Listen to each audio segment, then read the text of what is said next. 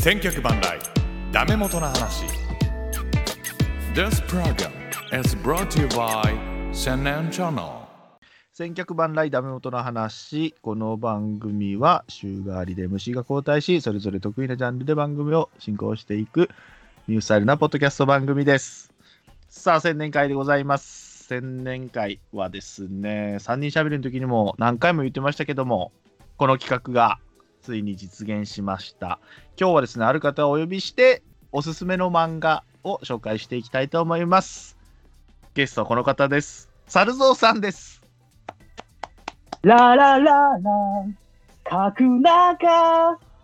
どうも、皆さん、はじめまして、こんにちは、こんばんは、オブリガー。サルゾウと言います。一応、ベイスターズファンなんですけど、ちょっと国吉選手がロッテに行ってしまって、ショックが大きくて、角中選手の応援歌ばかり最近聞いてます。 なんでよろしくお願いします。よろしくお願いします。 なかなかね、あの、自己紹介で、あのね、なんだっけ、えー応援歌を歌うのはチキンバレー以来なので、ちょっとびっくりしました、 ね。いや、ちょっと、ずっとこの番組聞いてたんで、はいやりたかったんです。すいませありん。がとうございます。あ、最初に言うんだったんですね。俺、最後の方で言うかな思ったら、最初でね、やってくれいてや、もう最初。に一発、かましいな感じで。ありがとうございます。はいはいいやもうね、センスな何回ぐらいですかね、もう何回も3人しゃべりの時にね、あのこういうのやりますよって言って、猿蔵さんの名前勝手に出してて、いや、びっくりしましたよ、ももうう。急に名前が出てきたんで。つい最近、その3人しゃべりを聞いてくださったんですよね、確か。はい、はい、はい。で、ツイッターで見て、あこれはもうすぐオファーしないとと思って、いや、もう、こういう場で、本当話したことないので、しかも、千年さんとも会ったことないので、ないないですね。いきなり、 もう、どこの誰かもわからない状態で、いきなりプレゼンをしなきゃいけないという、これ、はちょっ無と茶ハぶーりがド来ルま、したよはい本当に高いんで、皆さん下げて聞いてください。もう、今下げたハードルもう一回上げますけども、あの、ツイッターとかで、まあ、絡ましていただいてて、猿蔵さんが結構読んだ本、読んだ漫画とかをね、こう、はいこういった漫画だよとか、あと、アメトーークのこの前のその、なんだっけ、コミックの話とかの漫画の話とかでも、バーって食いついてたりとか、それに逆に僕が食いついて、あ、で、はおいすすめの漫画とかないですかねみたいなことをダメ元で言ったら教えていただいてでしたよね。はいトリリオンゲーム買いましたから、もう猿蔵さんが言うのは買う買うことにしてますから、僕は。 本当ですかありがとうございます。面白かったですもん。これなんか隠しじゃあちょっともうはいどうですかねトリリオンゲームの話とか、してますいもういきなり行きましょうか、じゃあトリリオンゲーム。ちょっとや、まあ、全然、 話しても大丈夫なんですけど。各週、毎週連載じゃないんですよね、これは。そうですね。一応、一月に2、うん二回ぐらい発行される雑誌ですかね。はいはいはい。要はその、コミックス、はい、スペリオール。あの、樋口さんが大好き、池上さんですよね。そうですね。池上良一さ池ん。上良一先生がイラストを描いていらっしゃって、ドクターストーンとかね、そう今、少し前だとアイシールドアイシール21ドとかを描いてる人が原作で、はい描いてる漫画ですね。どういった漫画なんですかちょっと聞いとく猿蔵さんから。一応じゃあちょっと、あらすじだけ読んでみますか。はい。行きましょえーっと、えー1兆ドル稼いでこの世のすべてを手に入れろ。世界一のわがまま男、ハルと真面目なガク。最強の二人がゼロから起業、ミラクルを起こす。Google、Amazon、Microsoft を食う。ドクターストーンの稲垣雄一郎とサンクチュアリの池上良一が放つ、最新にして最高スタートアップコミックの決定版ということで、う。いやー、これ面白かったです。まあ、あら成すりじ上はちがょっっと話しちゃってますね。 いやー、面白い。いやど、どうやってお金の資金をこう集めていくかみたいな最初か まあ、トリリオンっていうのが1兆円のことなんですけら。ど、ね、はいはい。 1兆ドルということで、日本円にすると100兆円ですね。いいっすね。すごい世界ですね。すごいっすね Google とか Amazon、Microsoft っていうのは今、時価総額が100兆円ぐらいあるんですよ。おお、それこれでいくと。このぐらいがもう、今、この世界の頂点。はいはいはい。。その頂点を目指して、2人の、そう、二人でね、同級生。ね、二人の同級生の男2人、大学卒業したぐらいの2人そでうすでね。すね。が会社を起業して、うん1兆ドルを目指すそうですね。話なんです。そうそうそう。一巻までしかまだ出てないですけどね、はいまた。そうなんですよ。この前出たばっかで、今度、今月かな ?2 巻あ、がもう出出るんですね。。はい。すごい楽しみなんですけど、もう全然その、起業といっても何かをやりたいとかはないんですよね。そうそうそうとにかく、1兆ドルそうそうそのう。時価総額を持つ会社を作るぞっていうところで、一巻だと本当に2人が何もしてないんですよね。そうです何ねか。その会社を作ってお金を稼ぐという前の段階で、まず会社を起業するために資金を、そ開業資金を集めようというところそうそうそう。で、一巻がもう終わってしまうという。いいかあとあれですね。ハッカーせ、ハッカーの世界大会に出るよっていう感じの始まります。そのた世界大会が始まるって感じですね。はい。そうですねハッカーの世界大会で名を上げて、出資者を募ろうとそいうそうそうそうそう。そのチーム名とかもね、またこれがまたね、面白いんですよね。う。これはそうですね。これは読んでもらいたい読んでそうそうそうそう。かまっていう。そうですね。いや、早速はもう、もう俺買ってるのにもう一冊買いたくなった。これはもう。それぐらい引き込むね。いやー、やっぱりこう、なんていうんですか、池上良一先生のこう、やっぱヤクザとか、 そうそうそう、はいサンクチュアリーってことですね。はい。ヤクザの世界ってこう、なん義理人情とか、貼ったりとか、はいもうその場の地八丁、手八丁で相手を言いくるめるみたいな、はいはいはい。本当にこうあった、キーリーとしたこう一枚絵が、そうですね。やっぱ素晴らい。しいな。本当にう嘘800なんですけど、そうですね。そうそうそう。それがなんかこう、こっちも読んでて信じたくなるというか、おやれるんじゃないか、うね。二人うは。んうんうんうん。お金すごい稼ぐんじゃないかっていう、そこの説得力がやっぱいいですね、池上と一緒う。そうですね。人情もいいんですよね。そのね、意外とこう、ね。高い時計をみたいなね。うんまあまあまあみたいな。うんうんうんうん言っちゃう。俺はもうこれ、やばい。に。そうですね、ちょっとネタバレ。そう、ネタバレややっち言っちゃいそうで、ね。 はいはいはい。いや、まあ面白いうん。いや、これ面白い。これぜひ。あ、2巻も出るならね、次すぐ出る。ならもうなんで、まだ2巻なので、ポンもポンとね、買って。う今すぐうんにでも、そうですね。ちょっと電子書籍だったら、押していただければもう、いや、いい。買って素いただ晴いてらしい。はい。まあ、とりあえず、こんな感じの。こんな感じでいきましょうか。まあ、ジャンルを分けたんですよね、今回。まはあ、い急に無茶ぶりでしたけど、まあ、バトル漫画、スポーツ漫画、えーあと、はいヒューマン系、あと、サスペンス、ミステリー。はいまあそういうこ感じのヒューマンっていうのが どう、どういうね、ヒューマンはちょっと難しかったですね。ごめんなさい。でどうどういうジャンルなのかっていうのが、はい、難しいですけど。まずは、じゃあ、まあ、ベタにというかね、バトル漫画なんですけれども、これはやっぱね、もうさっき僕がもう超ベタなの言言っていいですか、まず。はい。お願いします。これやっぱ鬼滅が流行ったじゃないですか、まあ、社会現象というかね、ブームになりましたよ、はい映画とかも。はい、いいです鬼ね。滅を、まあ、鬼滅まだ見てない人もおるかもしれんけど、鬼滅の次に来るよって言われても、鬼滅を抜くんちゃうかっていうぐらいの、を抜く。はい。呪術廻戦ですよ、これもうベタにね。もを出まうした呪。術廻戦が大好きすぎて、はい。もう、ど、なんだっけな、トーキングかな、トーキングレディオとかで言いましたけども、もう、もう一冊買ってね、あのもう一冊というか、あのもう一セット買って、16巻出てますけども、もう周りに読んでるやつがいないから、ちょっと読めっつって、そいつらにおこすう、ごい渡して、はい回さしてるんですよ。でもこれ、そいつらと喋りたいんですけど、まだ全員に回ってないんですね、消防とか後輩とかあなあ、んでなすけるほど。確かに。ど、だから、そいつら待ちで結局まだ喋れてないっていう。ああ。やっぱり、あれ、アニメ見てからとかですか、それともアニメ前からいや、アニメ、アニメからですね、やっぱり。アニメあかのら。鬼滅鬼滅の刃もアニメからなので、ああ、やっぱりアニメはいいですね。はい、そうですね。これ、猿蔵さんはあんまり呪術廻戦は。まあ、しさすがいにや、もう、そうですね、もうジャンプ、1巻、多分2巻同時発売とかだったね、最初に。ええあ、もうその頃から。あそうですね、その時に結構もう品薄になって、そんなだったんだ。結構、あのー少年ジャンプってその出す時に、部数を絞るんですね、最初。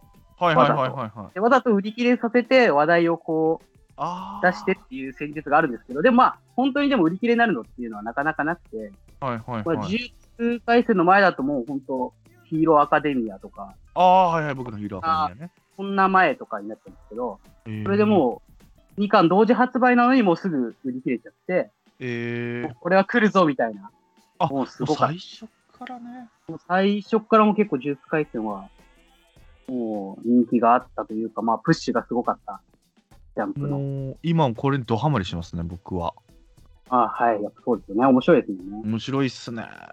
で、今16巻、僕コミック派なので、その本誌は、ジャンプはあんま、あんまっていうか全然読まないんですけども、はい。ちょっとね、16巻でね、あ、そんな展開になっちゃうみたいな感じで。はあいい。いつや出でてきもたあれでけすどか、あ、の、はいそんなことになっちゃうのみたいな。 全然どういう話か話してないんですけど、大丈夫ですかそうですね。そう もう完全に知ってる人のいや話もうみたいになって、知ってるでし ょ。呪術廻戦はもう、 20回って そうですね。どもうう説明今読まない人はもう読まないでしょうね、今後。でしかも12月24日に、あの、第0巻のね、呪術廻戦はいのはいおはい話映画がで映画化ですからね。ちゃんとそうですね百鬼夜行の日に合わせてくる、12月24日に合わせてくるっていうのがもうね、これは見たいね。はだこれとう、んあなたの番です、劇場版はもう一気に見ます、はい僕はね、これはね。はいそれはど どうな んですかすごいい。やあなたの番ですもんね、しないといけないから、あの、ほら、井口さんとねあ、竹丸ちゃんと。喋んない。ああ、楽しいですもんね。 あれは呪楽し術み。改正呪術改正の説明、これどどどううでしすていただけますなどどどどんなんでした っけ説明そうウでィす、ね。キペディアもね、これ、あらすじなんですよね。ああ、はいそうです、確かに、あらすじになっちゃいますね。まあ、とりあえずその、霊みたいなものが存在する世界ですよね。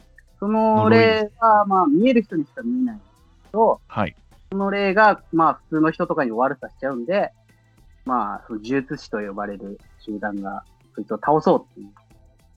で、まあ、普通の人の生活を守るっていう基本的な話なんですよね。そう。だけうど、んその、呪術を使えることによって、そう悪いことをね、しちゃう、呪詛師っていう人たちと今、戦ってる感じうんで。すかうんそうこの世界を繰り返してやろうみたいな集団もいるんで、そうそそのう人たちそとう戦。ってるっていう感じなんですけど、まあ今ちょっと形勢が悪いというか、 すごい押されちゃってるそうなんですよね話で、本当にもう目が、毎週ジャンプ、目が離せないところでで、すなねんと、ここ最近、芥あ見の、ゲゲセなのかね、そう。はい、ちょっと倒れちゃってですね、そうそうそう。連載が今ちょっとお休みになっちゃって、本人的には大丈夫ですよっつってでもそのスタッフさんとかに編集者さんに言われるからちょっと甘えてじゃあちょっと休ませていただきます的な感じなんですよねね。なんか本人的にはもううん、バーって書いて終わらしたのかなと思ってたっつっていやいやちょっと待ってよそれとじっくり書いてと思いながらうん。いや、なんか本当、そういう話聞くともう、体を大事にとしかもう、まあそうなんですよねそうなんですよ結局はそうなんですけど結構そのアニメ化するとタイアップでいろいろやっぱ仕事をやらされるみたいなそうそですれよでね大変だと思大変でしょうね負担がでねこの僕この漫画でちょっとまあ新鮮斬新だなって思ったのが、まあ少年誌なんですけど、うはい。まあまあ難しいじゃないですか、その裏を書くみたいな、そうそですのね。ジョジョ的な後出しじゃんけん的な、この、もうあるんですけど、そうです能力と能力そうのバトル。そうはい。あとは、ハンターハンターとかよく言われるあ、そうですね、ハンターハンターもですね、ブリーチとやかっぱねり、その、まあ、ハンターハンターオマージュみたいなシーンもいっぱい出てくるんで、ありますねなん。かハハンターハンター好きでもう続き、続き出ねえなみたいなうん人は、回戦とかいいかもしれない。そうですね、もうあと1年半ぐらいで終わるかもみたいなことらしいのでまあ、、どうなんですかね。どうましてどうしてあ、ワンピースとかも数年で終わるってから長いですね。そうですね、あと5年ぐどらのいで程いいか度で終わってそうですよ終わってるあとね、程この度に漫画はね、あの主人あその登場人物が結構ね、重要キャラがいるんですけども、まあまあ死ぬというかね、ま あこれ言っちゃあんまいけない かもしれないけど、そうですそこ死ぬのみたいな。まあちょっとそうですねそれもまたよくハンターハンターとか言われるんですけど、やっぱこう誰が死ぬかわからないというか、そう味そうそ方だろううが、だろうが。結構重要キャラというか、人気キャラをバシバシ殺していくなみたい な、そうですね、結構命が軽い作品ですよね。そうそうそう、だからええと思っはいて、再起不能になったりね、死んだりとか、もうええってなって、本当最近だともう本当新キャラ出るたびに、あ、こいついつ死ぬのかなみたいな、そうい うそ、うっすよね、本当そうっすいようね目線で見ちゃいます。あ、こう、どういう死に方するのかなみたいそうな。っすね。太陽に吠えるみたいになっちゃって、うん。そうそなうんっですすよね。それがもうどころみたいな。いや、ほんとほんとほんと。だからちょっとこっちもね、心してかからないと、ねえそうです。はいまあ、ちょっとショックだった。ある、ある人物が、ある人物の重要な、まあ、でもこれ言ったらネタバレなのか言えんか。まあやめとくか。そうですね、はい。もう死んだ時はちょっと立ち直れんかったですもんね。いやー、わかります。マジかと思ってはい。本当いやに。どうすんのと思いながら。まあまあまあ、その辺も魅力なんですけども。まあ、ベタに、呪術廻戦を私はじゃあ紹介させていそたうだできすね、もう呪術廻戦はやっぱりアニメやってるので、もうアニメ見ていただいそうですて、ます、もうアニメでもう合うなと思ったら、うんもうすぐ読んでいただきたい。うんですよ。もう五条、キーワードは五条悟です。そうで五すね。条悟強すぎるやーっていうとこからまたグッと入っていくと思いますから。もう領域展開ですね。はい。そうですね。領域展開出ました。無料空賞っつってね。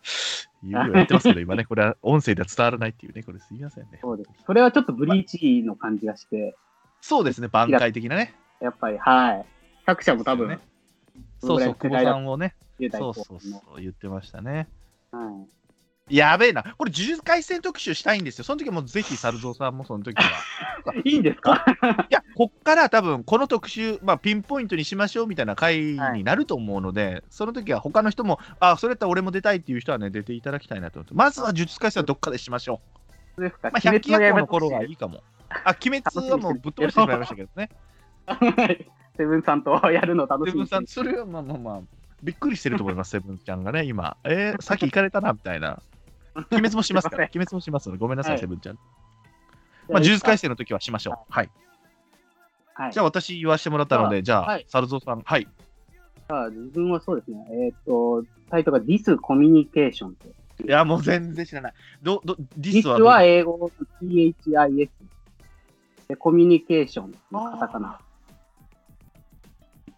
これ、ジャンプスクエアという月刊誌の少年ジャンプの作品です。えー、嘘ジャンプか。そうです。まあ、スクエアなので、月少年あ少ースケ年ジャンプではないんですけども、あの、ワールドトリガーとか。そうですね、今一席した、あとは青のエクソシストとか、有名どころだと。えー、それすら知らない。まあ、一応ちょっと Amazon の あらすじちょっと読ませていただきます。はい。えー20世紀後半、地球に突如として現れた謎の生物、イペリット。敵と認識された人類の多くは滅ぼされ、地上は廃墟と化していた。生き残りのデルー派は、絶望の果てに自ら死を選ぶが、ある研究所の人間によって一命を取り留める。その研究所では、イペリットに対抗するべく作り出された少女たちがいた。という、まあ、アマゾンのあらすじなんですけども、謎の生命体、イペリット。その生物、イペリアッ生ト。もうなんイてペいうかリアット。形はもう、ソーセージみたいな形に、先端になんか口と耳とついてるみたいな、もう気持ち悪い生物が出てきまして、でこいつらがなんかガスを出すんですね。はガスはもう人間にとって毒なので、もうどんどんどんどん人類がもう滅んでいっちゃう。唯一は生き残ったその施設が、ガスが低いところに溜まるので、はい高地にみんな避難していて、その施設が雪山の上の方にあるんですね。い。はい。ほぼもうそこ以外は、おそらく人類はもうほぼほぼ滅んだと。。はいいう世界で、その施設にもやっぱイペリアットという生物が来るので、はいはいそいつと戦うために、その研究所が少女たちをちょっとこう改造して、はい人造人間みたいな感じにして、はいはいはいはい。不死身の、はい、不死身の身体能力を作って、少女たち、6人の少女なんですけど、その少女たちを戦わせるっていう話なんですね。えー、あ、ちょっともう面白そう。しかも最近ですね、これ出たの。そうです。まだ3巻とかかな。えー、すげえ。で、その、ポイントがあるんですけど、はい不死身っていうのは何なのかっていうと、その、はい身体能力がすごく高いんですね、少女たちは。それで、ものすごい力で、その、イペリアと殴ったりとか、なんか武器で切ったりとかできるんですけど、防御能力は普通の人間と一緒なんで、はいもう、ザクーとか噛まれたりとかしたら、もう、普通に死んじゃうんです。えー、あ、死んじゃうんだ。もう少女たち死んじゃうんですよ。ただ、はい死ぬんですけど、その死んだ時から1時間前の状態に戻って復活するんです。あら、これはちょっと SF。でそのこのはい1時間のミソなんですけど、はい。その1時間前から今までのこの1時間の記憶をなくして、その1時間前の状態で蘇る。あ、なくして。そう。なので、イペリアットに、まあ、殺されたりとかした場合に、その殺された記憶がなくなって蘇るんです。えーじゃあその防御できないじゃないですか。また同じこと繰り返したりする。そこで、その、デルー派という、はい。最初あらすじで言ったその、はい助けられた男が元軍人なんですけど、はい。このはい。研究施設にやってくるんですね。はい。で、元軍人なので、はい今までその少女たちが適当に力任せにこう殴ったりとかして、そのイペリアと倒してたんですけど、うん俺が統率するから、例えば右から2人いてとか、で、相手がちょっと倒れたら、とどめを1人が立てとかっていう、その、軍事的な、はい。はい。はい。それが主人公なんですかそうですね、あの、デルー派という男が主人公なんですけど、その少女6人をへ統率する役になるんですね。ーはただ、少女なので、ーやっぱ言うこと聞かなかったりするんですよ。わがままだったりとか、嫉妬したりとか。はいやっぱ勝ち気な子がいたりとかすると、ちょっと他の人の方が倒したりとか、私ももっと倒したいとか、こう嫉妬するの。なので結 構適当な行動をしたりとかして、こう混乱が起きるんですよ。えで、デルー派が何をするかというと、ー、デルハンこの混乱した少女、はい殺しちゃうんです。えー、?6 人のこの、この1時間の記憶がなくなるってさっき言ったんですけど、ああ、なるほど、なるほど。使って、変な混乱をしたもう少女をもう殺しちゃって、また1時間前のピュアな少女として、また戦わせると。すげえ。はあ、これがすごいなるほどね、ポイ覚えントてないから。つまりなるこほど、なれる、ほど。漫画って、イペリアットというその謎の生物と戦ういというより、デルー派というその、ものすごく冷徹な男が、味方をガンガン殺しながら統率を高めていくんですね。うわ、すげえな。自分の言うことを聞くように、どんどんどんどんいろいろ嘘とか教えたりとかして、でちょっと反抗的な態度を取った女の子も殺して、また1時間前に戻して、またピュアな状態にするという、ものすごく特殊なバトル漫画なんです。いや、そう、これ見てみたいわ。もう早速買おこう。れはすごい、そうですよく死にゲーとかって言われるんですけど、死んではい覚えるなっていうあれ、何回もも蘇って、そのルートはをい何回も繰り返すという、まあ、それの漫画版というか、効率よくイペリアと戦うというより、自分に効率よく従うように教育していくほうという話なんです。この6人が6人ともそのキャラが別々だったり。そうですね。能力はやっぱ奥手な子とか。そうですね。まうあ、ん能力、まあ、能力は基本的にその力が変わ強んいないとか、足が速いとか、そういう能力なんですけど、はいはい。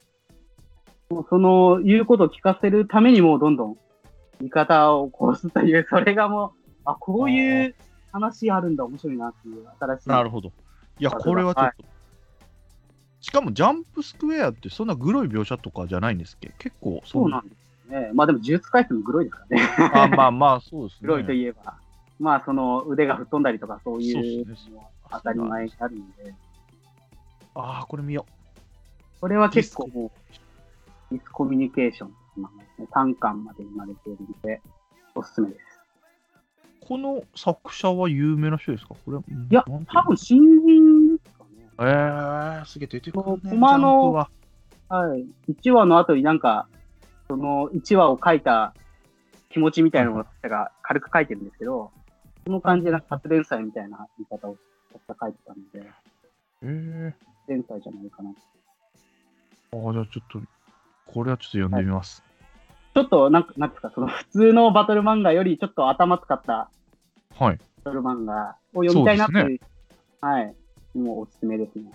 いや、これは出てくるね。よくその戦場では、そうですね、やっぱ、はなんか上官の7割ぐらいは部下に殺されるみたいな話もあるんで。 そのやっぱ戦場の緊迫感というか、 やっなるほど、なるほど。ぱりその、あるんですよね、いろいろ。これ面白そうだな。うわ、もういきなり知らんかった。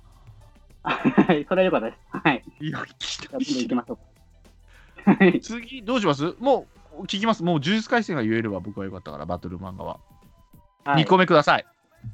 あ、そうですかえーと、どうしようかな。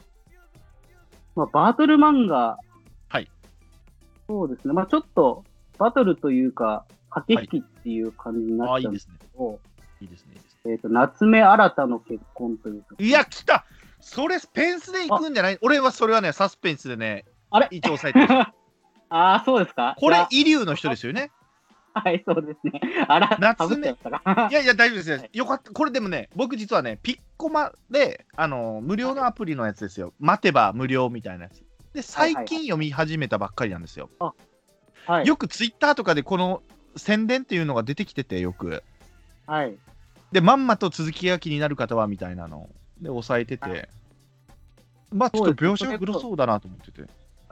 はい、連載してるのは、その、さっき、トリリオンゲームという作品に、はい同じビッグコミックスプリントというはい雑誌ですね。はいはで、まあ、一応、あらすじじゃあ、ちょっとざっと読んでみますください。あらすじください。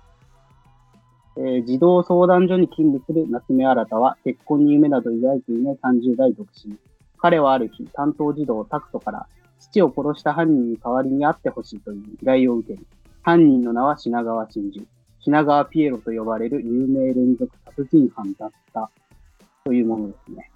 そうですよね。だからこの殺人犯もう死刑囚と結婚の約束しちゃうっていうのからはい始まるんですよね。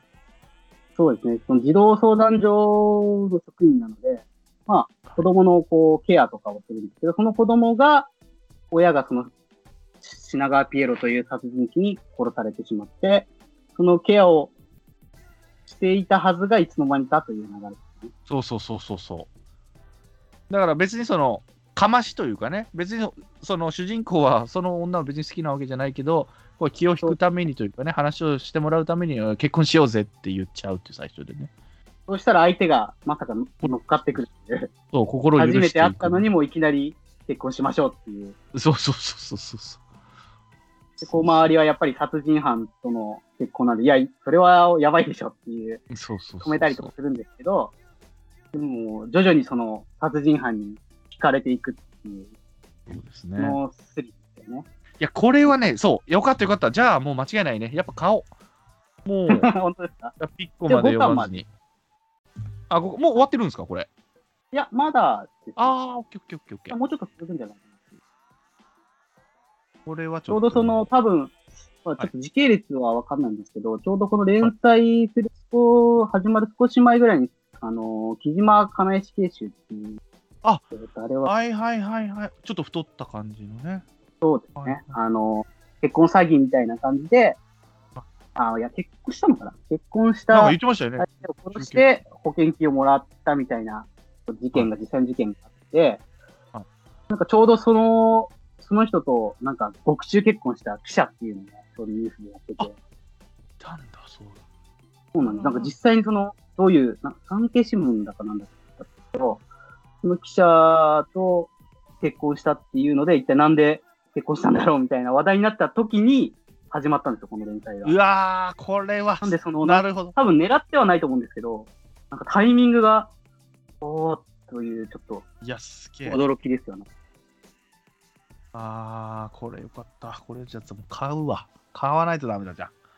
その、やっぱちょっと死刑囚なんで、結構、バラバラ殺人ですね、そうなんですよ。そういう映像が、ちょっと映像というかね、結構そのえぐ描写があるので、そうそうそう。さっきから黒ばっか紹介してるみたいになっちゃうんいですや、けそど、うなんですね。ガンガン死んでます けど、人やがっぱね。りちょっとガそンガンの、はい。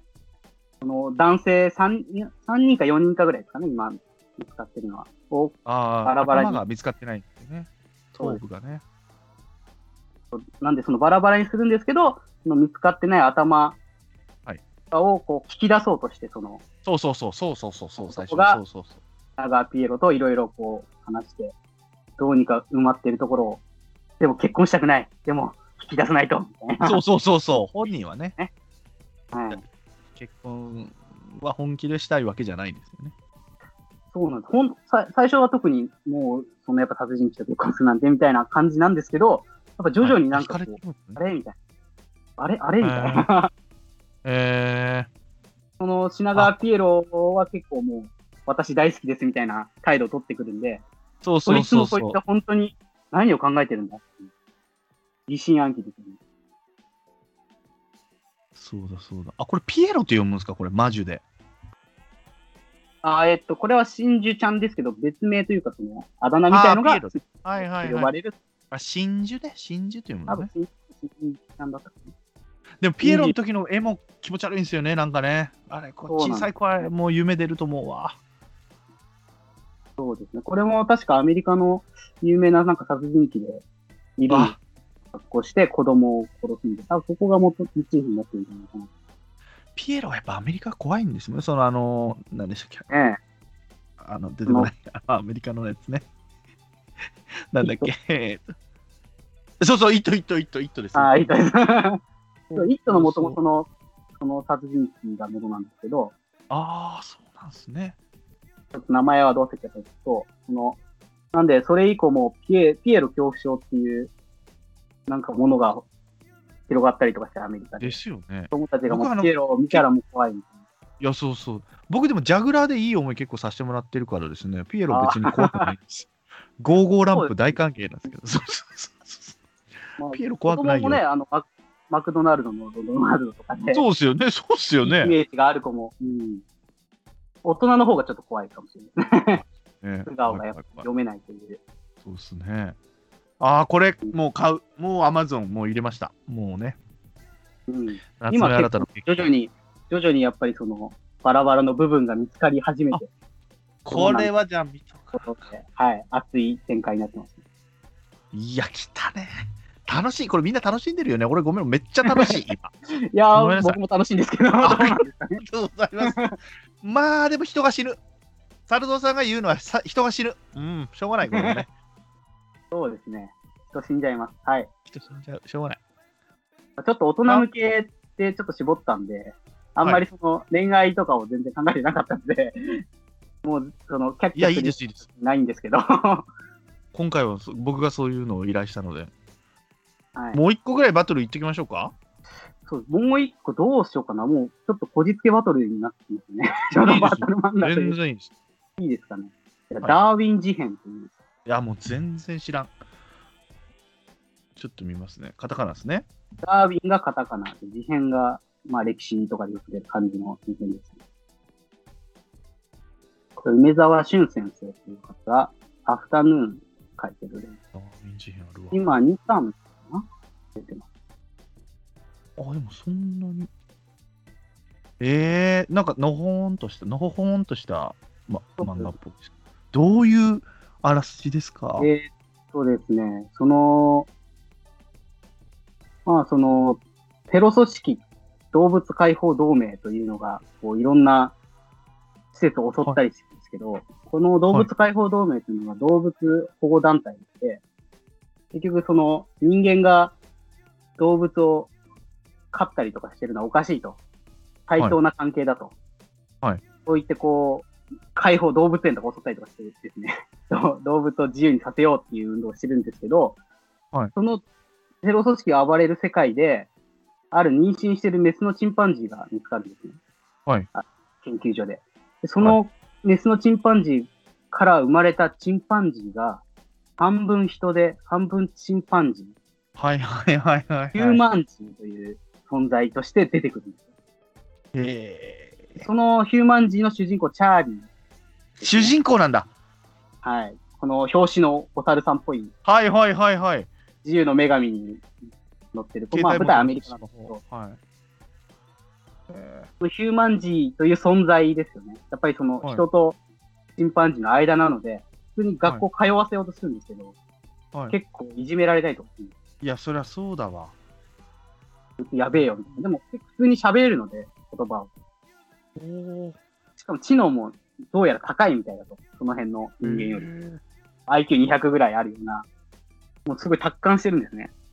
なのはいで、いじめられても、まあ、はい僕の身なりは他の人と違うからそんなもんだよね、みたいな、こう、クールなおお。対応をし受てけ入る。れて。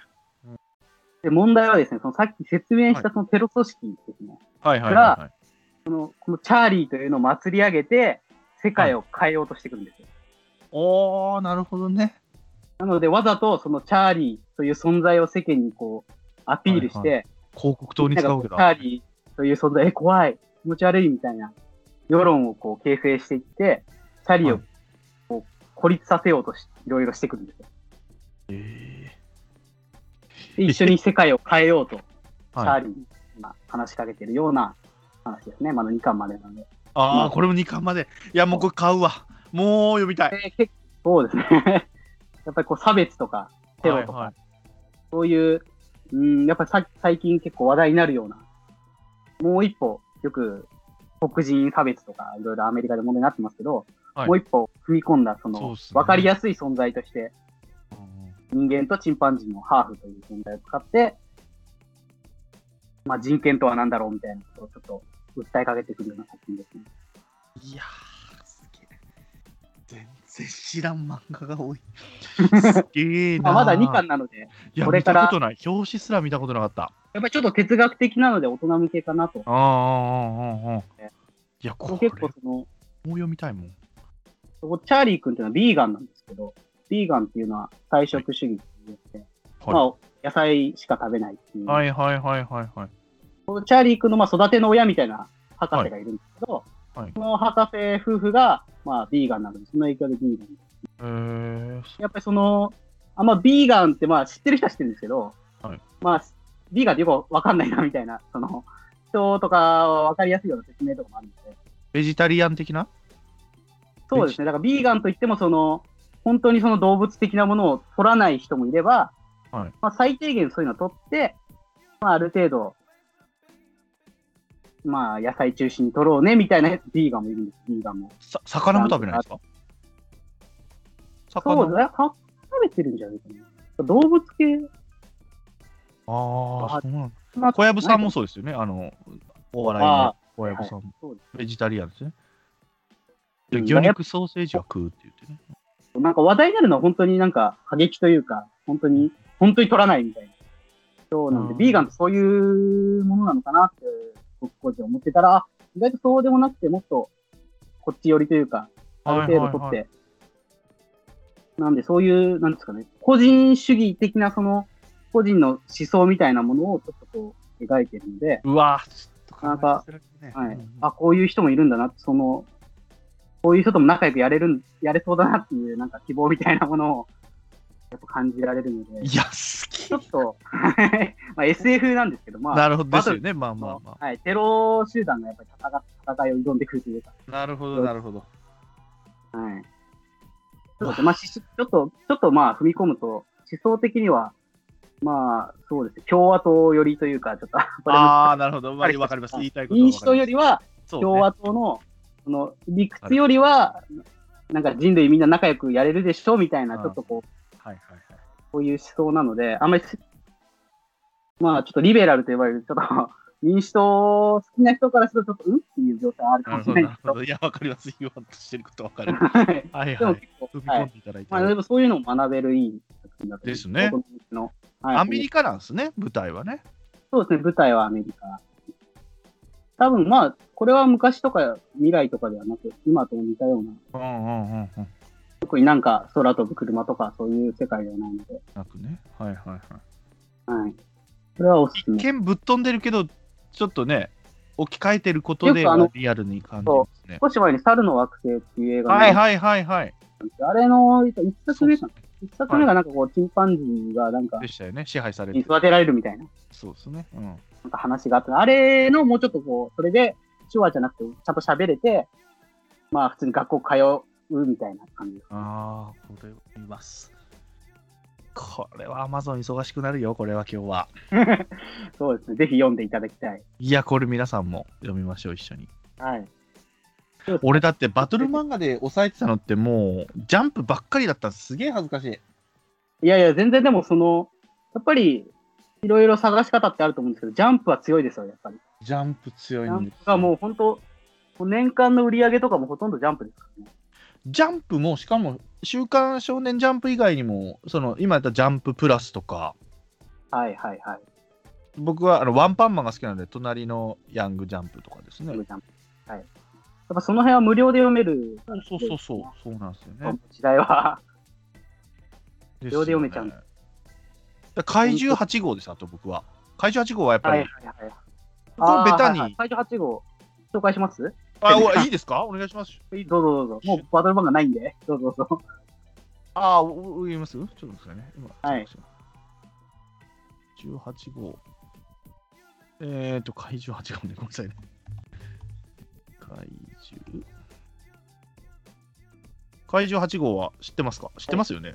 はいはい、まあ、知ってます。はい。僕はあの人が言ってんのを見たんですよ。あのー誰だっけ、あの人。あの、剣道小林さんが。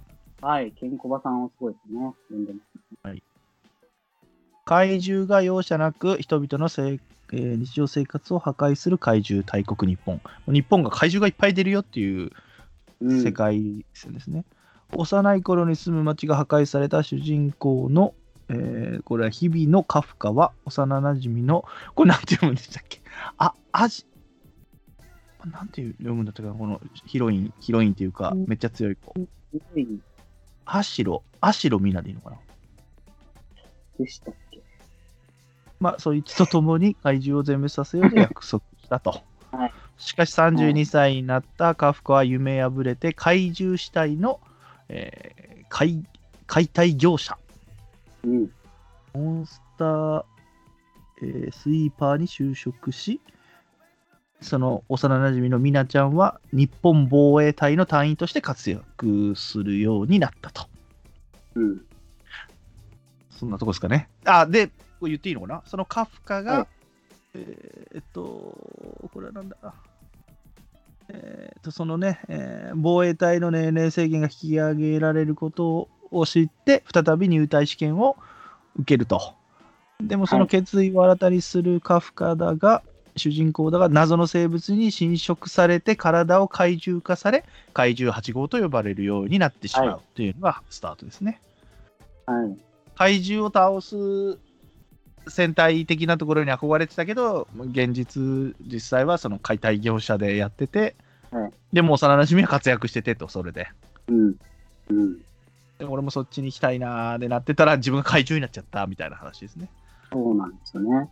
だからこれはやっぱりこう主人公が32、3歳でしたっそうけちょっとこう少年ジャンプとしてはちょっと異例の年齢そうですよね大体高校生以下が中心なんで、ですよねその主人公がもう一度、やっぱりね、諦めた夢をそもう一度挑戦するという熱い展開なんですが、自分自身も怪獣になっちゃうという、その仮面ライダうーという要素が入ってくる。急デビル急マンになったりするんですけど普通は人間の時なんですもんねで急はにい怪獣にな途中でなってしまったりとかで戻ったりとかですもんねはい。まあ、3巻までこれも出てますので、これも1巻がなかなか手に入らなくて、もうバーンって売れて1巻の段階で。これも、そうですね、さっき言った、その、一貫品薄重宝を使われまでしすて、よね。 これはですよね。でいや、でなすかよなねか。手に入らない状態をわざと多分作ってると思うんですけど、ジャンプだったら。これなんかはその、ジャンププラスで連載、無料で読めるはい。アプリで連載されてるんですけど、もう1話が出た瞬間の、もうその日ぐらいにもう、わーっともうネットが激震しまして、ああ、もうそそれはんもうなにとんでもない作品がもう出てきたと。しかも無料で読めちゃうぞと。はいはいはいはいなはい。んでこれ、ジャンプの本誌でやらないんだろうみたいなぐらいの、すごでいすねもう、ものすごいネットが騒然として、実際やっぱ1話の完成度がも、そううですごいです。うんその、怪獣を掃除してるんですよね。要はその、大そうそうきそうな怪獣とかを倒して終わりじゃないんですよ、やっぱり。そうそう街そとう。かビルとかを破壊した、でっかい体が死んだ死体がもう置いてあるんで、それを解体して、掃除する役が必要になってくる。それが主人公のカフカ。そうそう。しかも一番みんながしたがらね、蝶のね、蝶の解体、もう臭いっつってねすごい匂いがそうですね。それも、臭い、汚いのところをもう頑張ってしてる男が、そうもう、怪獣そのものになってしまうという。そうそうそうそうそう。本当1話の段階だと、それこそ1話の最初とかだと、あ、なんかすごい、怪獣を掃除する仕事漫画ってすごい観点だな、みたい な。そうですね。 いやえ、これはどう、どうなんだろうな、みたいな。思ったんですけど、そこからやっぱりこう、仮面ライダー要素というか、ですね。で、すごい力を得て怪獣と戦っていくっていう。でまたそこの買いたいところにアルバイトで入ってくるまた登場人物がいてそいつがその試験受けますよっつってですよね一緒に主人公もなちょっとクールな感じの子ですけどその子もちょ多分10個ぐらい下なんですよね、年が。ですよね若さもあり、もう未来への希望もあるんです。そうそうそう俺はやれる。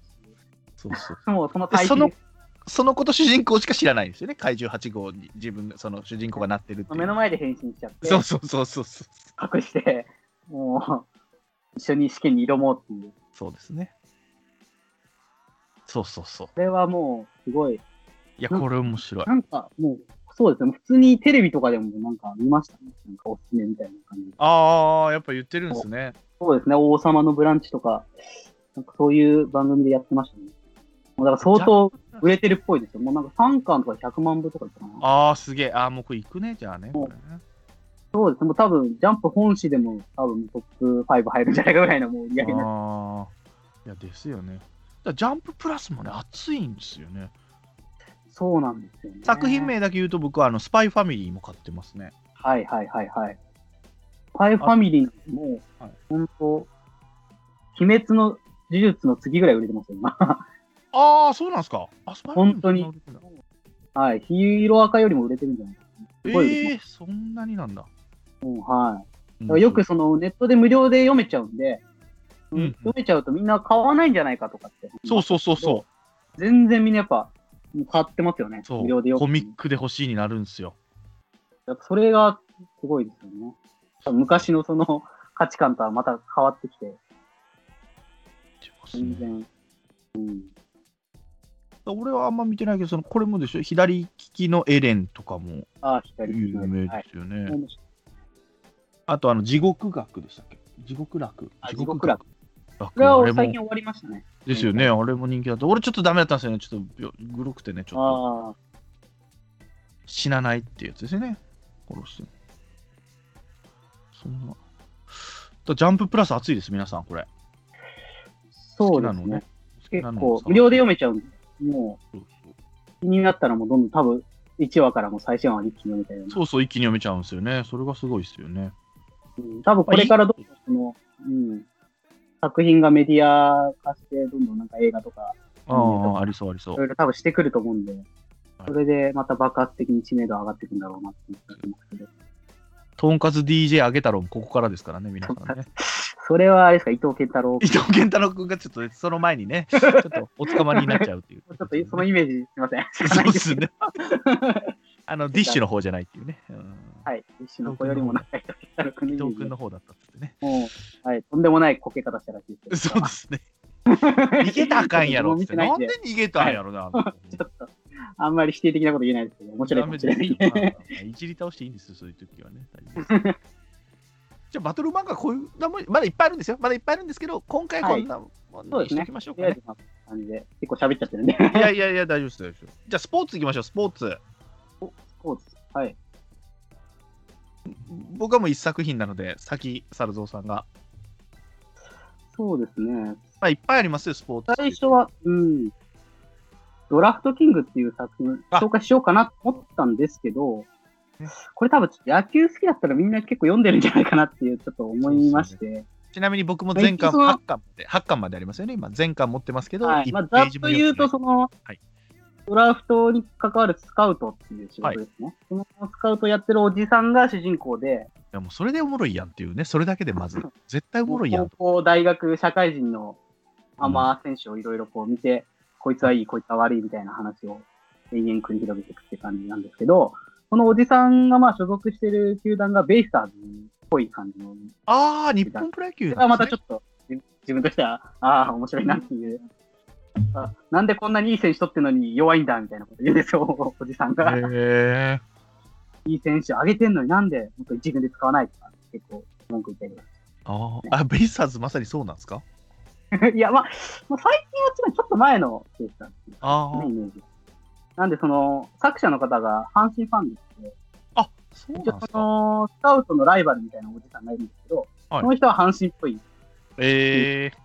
人で、まあ、関西弁バリバリの、結結構いいいい選手を見に行くと、そのおじさんがいるみたいな、ああ、なるほどね。こんなかけとるんや、みたいな、 こう、はいはいはいいざこざがあってっていう。なんで、まあ、特にやっぱり横浜ファンとか阪神ファンが読むとちょっと面白いかもしれないですね。その辺が中心なので。ドラフトキングですね。まあ、これはちょっと有名なので、はい。もう一個ちょっと、はい。えっ、と、100M という、ええ、知らない。100?100? 100M、ひらがなですね。100M 丸、魚豊先生という、 100もう一回いいですか 100M? 100M、はい。ひらがなで 100M。何のスポーツですか 100m って100メートルってことそうですね。ええー、100メートル一応漫画。はい、 100メートルのあ漫ら画。読ませていただきます。はい、お願いします。えっ、と、俺は富樫、生まれつき足が速かった。だから100メートル走は全国1位だった。友達も居場所もそれで手に入れた。しかし小6の秋、初めて敗北の恐怖を知った。そして同時に味わった。本気の高揚と興奮を。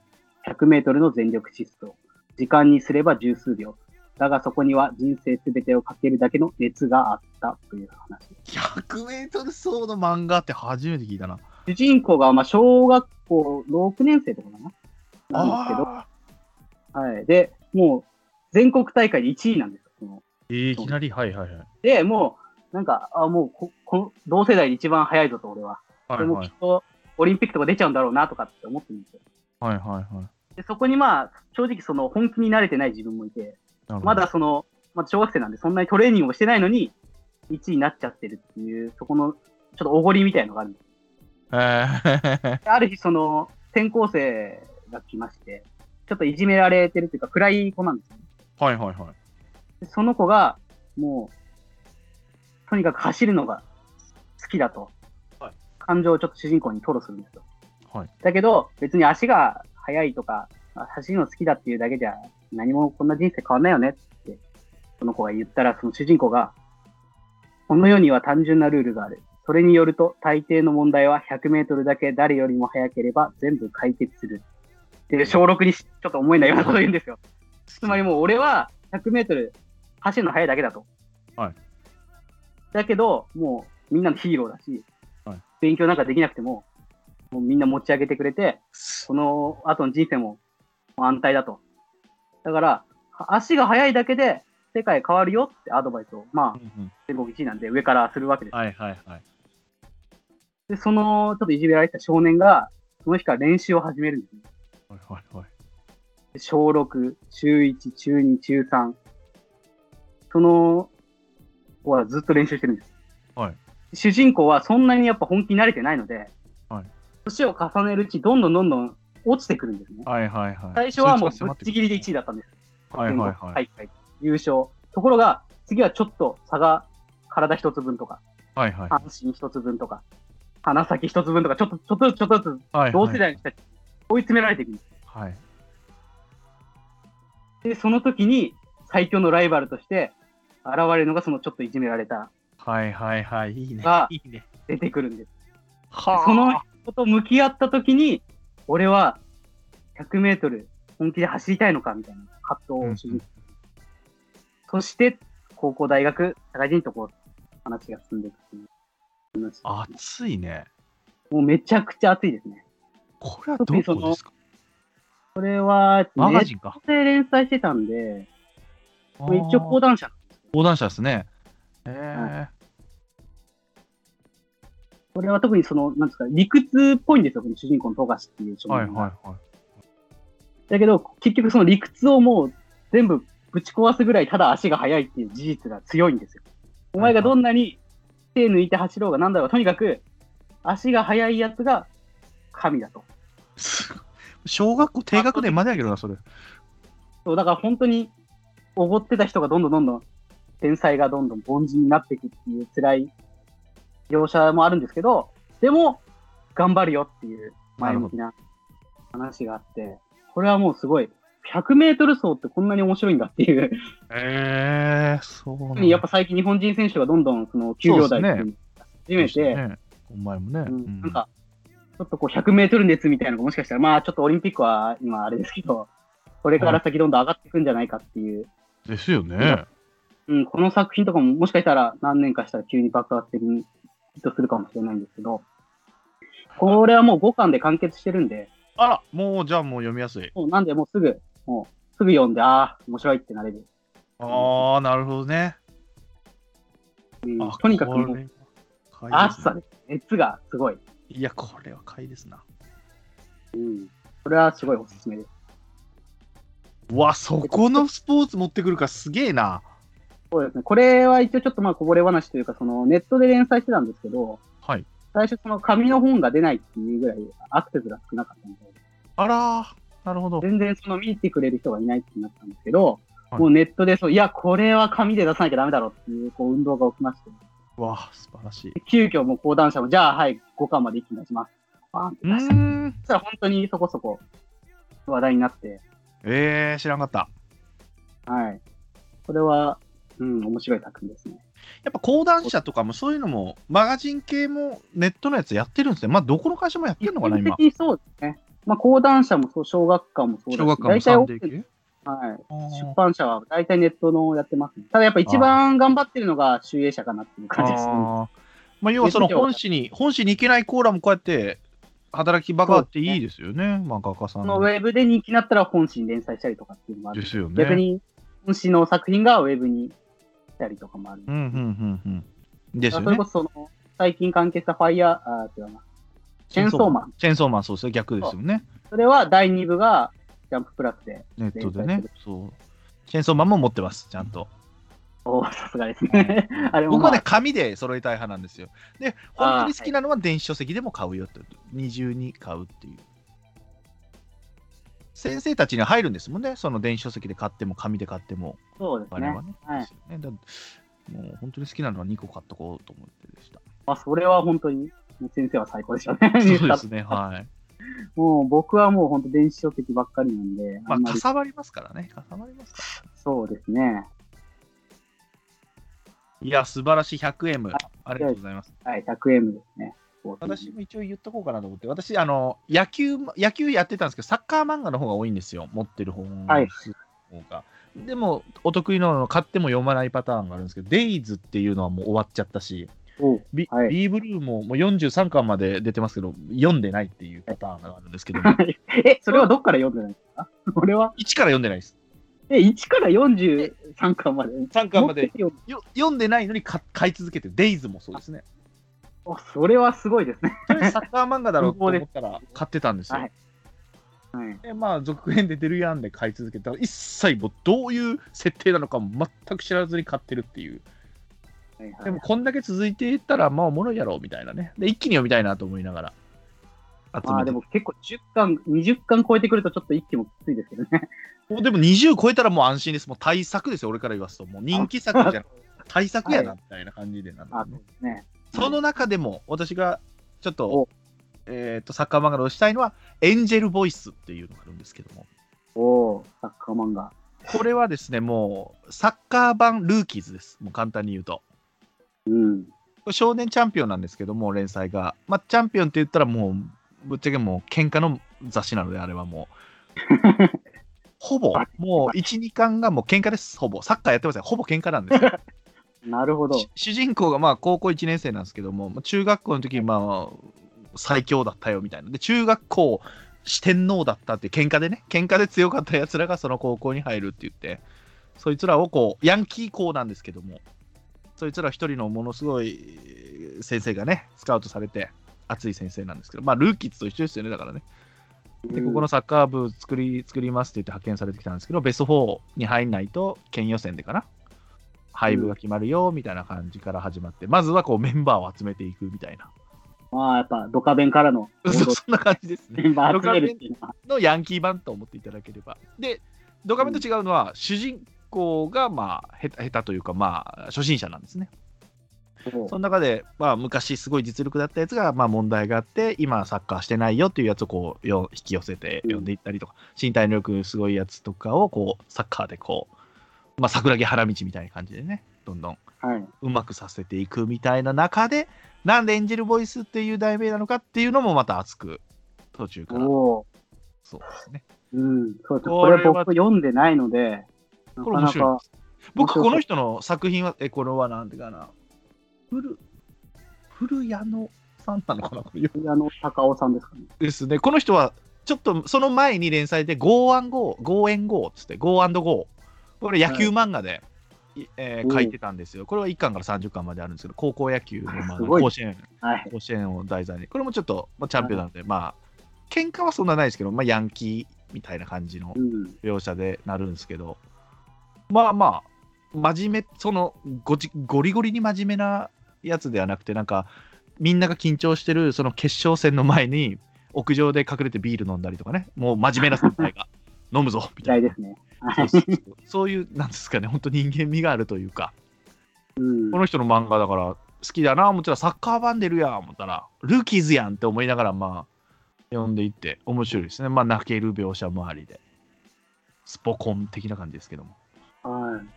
エンジェルボイスせはんべいさんって、はいチャンピオンだとどういう作品が世代なんですかねチャンピオンはい、チャンピオン、少年チャンピオンとかだと。少年チャンピオンは僕本当全然読んでなかったですだから周りだとあのクローズとかじゃないですか多分ああ、そうですよね。クローズとか、の全浦安とかですかあ、浦安もそうですね。で浦安今もやってるからですね。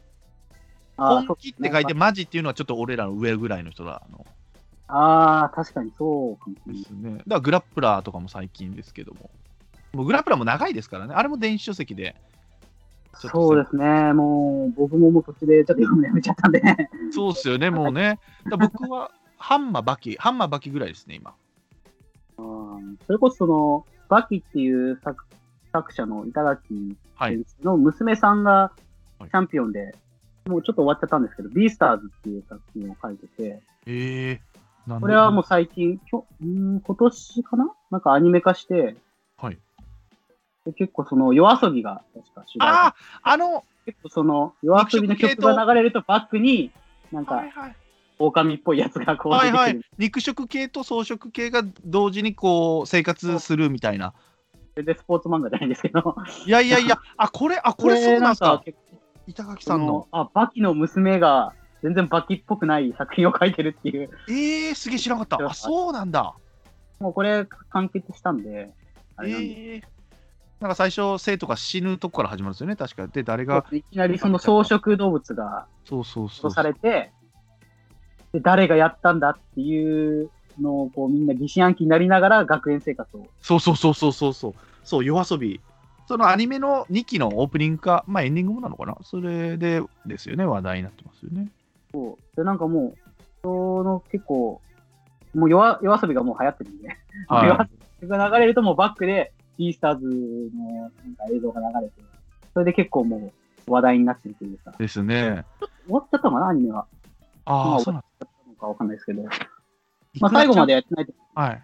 あの子可愛いですからね、よく見りゃね。可愛いですよ。どんどん可愛くなって。ちょっとあの、もう一人の方のピアスのやつがちょっと、ようわからへんねんけどね。ちょっとあいつは入ってけだからその、草食とやっぱ肉食がいるんで、主人公は狼なんですけど、はい。主人公がウサギの少女に恋をしちゃうんですね。あら。でうんこの恋は、この恋愛感情なのかうん、それとも食欲なのかっていうなる葛ほ藤どをすごいするんですね。これ食べた少いんです年誌これ少年、まあ、チャンピオンの少年漫画。あ、少年チャンピオンですね。はいはいはい。へえ。これは結構おすすめというか、もう完結したんで、とりあえず。21巻かなはい。ああ、これ、やべえな。やっぱこれ、チェックしたらあかんか、これ。これはもうバキの作者の娘な んで。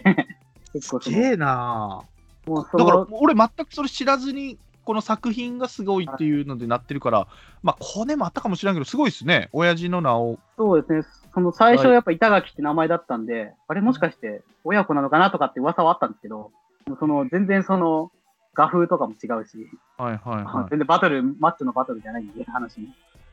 はいはいよくはわい。からないまま、こう、ここ最近になって娘ですみたいな。えー、すげえ。すごい。これああ、やはっぱ娘だったんだって、やっぱすごい才能受け継がれるんだな、みたいな、 ですね。はい、話題になりました。ビースターズ。まあ、スポーツ漫画じゃないですけど、一応これも書いておきます。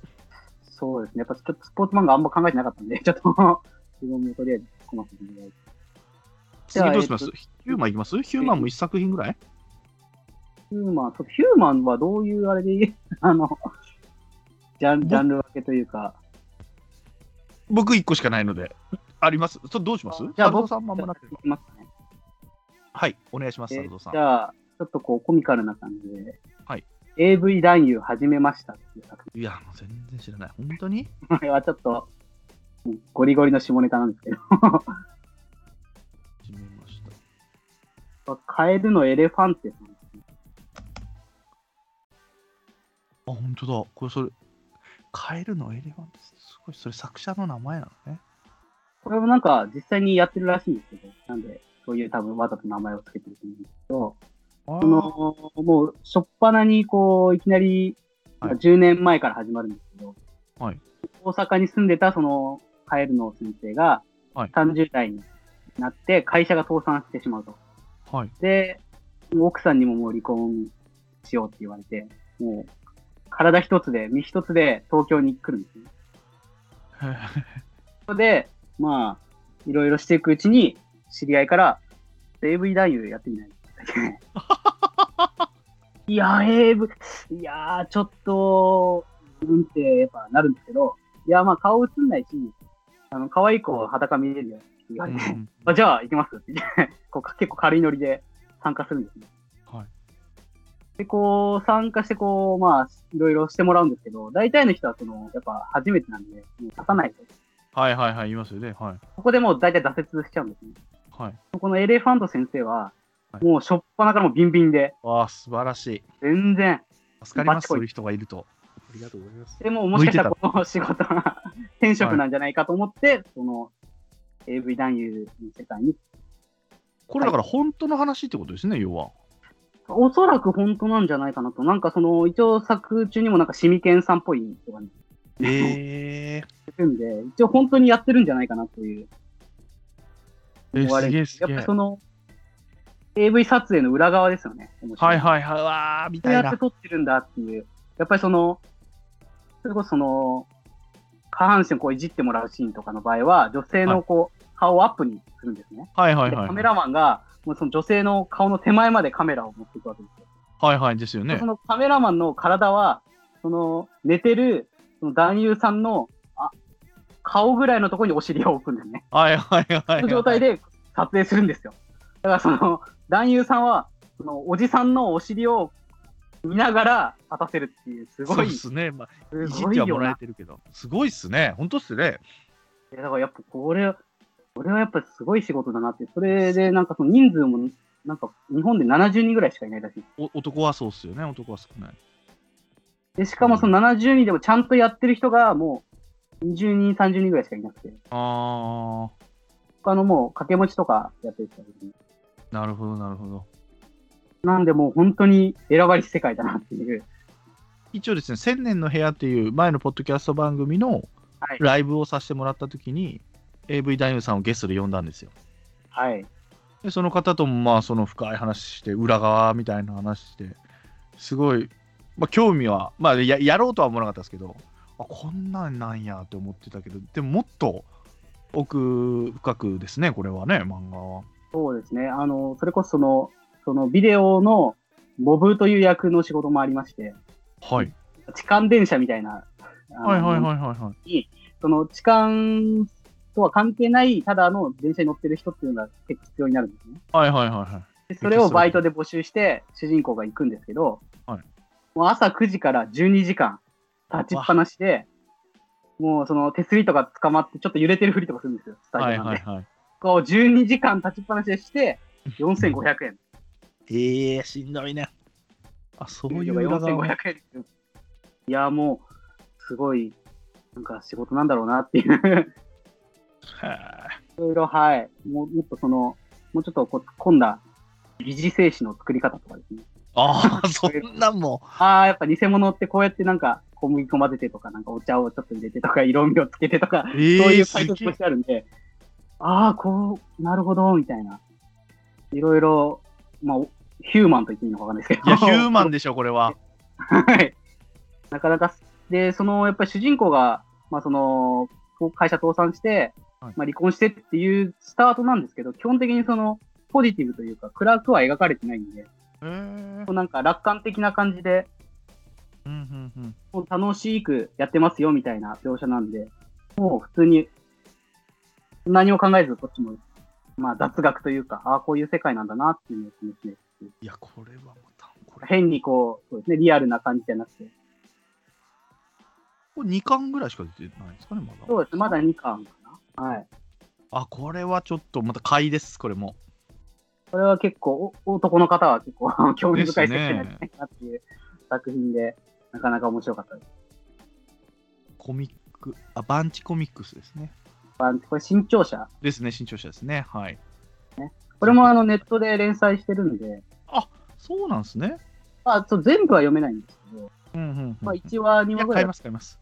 いや紙紙媒体で欲しいです、これは。 いや、ありがとうございます、ヒューマン。とう。はい。僕は1個、じゃあ、レッド。レレンッドっていうのがあるんですけど、まあ、色のレッドですね。ああのこれは村枝健一さんっていう、えー俺たちのフィールドサッカー漫画を描いてる人で、今だったら仮面ライダースピリッツですか、新仮面ライダースピリッツを描いてる人なんですけども、これはですね、舞台はアメリカ、えー19世紀末のアメリカ合衆国を舞台として、えー西部開拓時代やインディアン戦争の物語を背景とした復讐劇っていうんですよ、これね。うん。